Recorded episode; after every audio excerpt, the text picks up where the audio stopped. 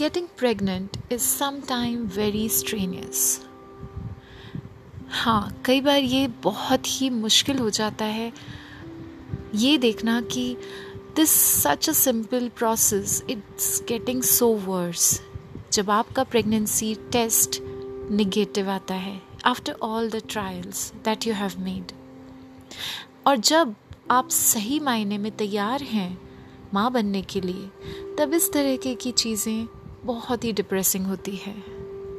Hi everyone this is doctor Sudi your fertility coach और आज मैं आपको बताने वाली हूँ three ways when you should try to conceive what are those three major symptoms और साइंस जो आपको आइडेंटिफाई करने चाहिए? और उसी के accordingly the process of conception के लिए ट्राई करना चाहिए। Number one the time of ovulation we all know the process in which a healthy egg is released from ovary is called ovulation हमारे शरीर में फीमेल रिप्रोडक्टिव ऑर्गन्स का सबसे important part है ओवरीज क्योंकि ओवरीज एक मेच्योर एग को बनाकर और उन्हें रिलीज़ करने का काम करती हैं। ओवरीज हर महीने साइक्लिक पैटर्न में ये काम करती हैं। और रिसर्च ये बताती है कि there could be more than one ovulation in a month sometimes so what is important? It is important to know when you are ovulating. And ovulation के बारे में पता करने के लिए दो मेजर चीज़ें बहुत ही हेल्प करती है. First is your basal body temperature हमारे बॉडी का जो टेम्परेचर है, वो एक सेट लिमिट पर रहता है जो नॉर्मल रेंजेस में होता है. लेकिन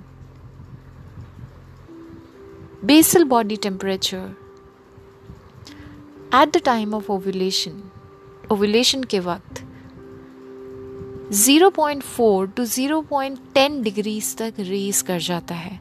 और ये एक, एक क्लियर इंडिकेशन है that now it's the time when you your ovaries are going to ovulate that means आपकी ओवरीज ओव्यूलेशन के प्रोसीजर में जाने वाली हैं so when you find out that you have this indication on, then you should plan to have intercourse two days to four days around this period.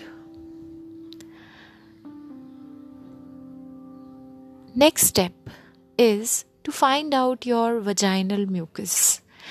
Vagina, that is the lower passage of uh, uterus, performs to release a lubricant constantly. और ये lubrication at the time of ovulation काफ़ी ज़्यादा slippery हो जाता है काफ़ी ज़्यादा चिकना हो जाता है so, ताकि जो स्पर्म्स हैं उन्हें एक एनवायरनमेंट मिल सके so that they can travel inside your womb and fertilise that egg so these three indications are very important to know when you are trying to get pregnant. First, your time of ovulation, your basal body temperature, and your vaginal discharge. So, with this, thank you so much, and thank you so much for all your love and support. Stay tuned for more health related, women's fertility related information. God bless you and love you all.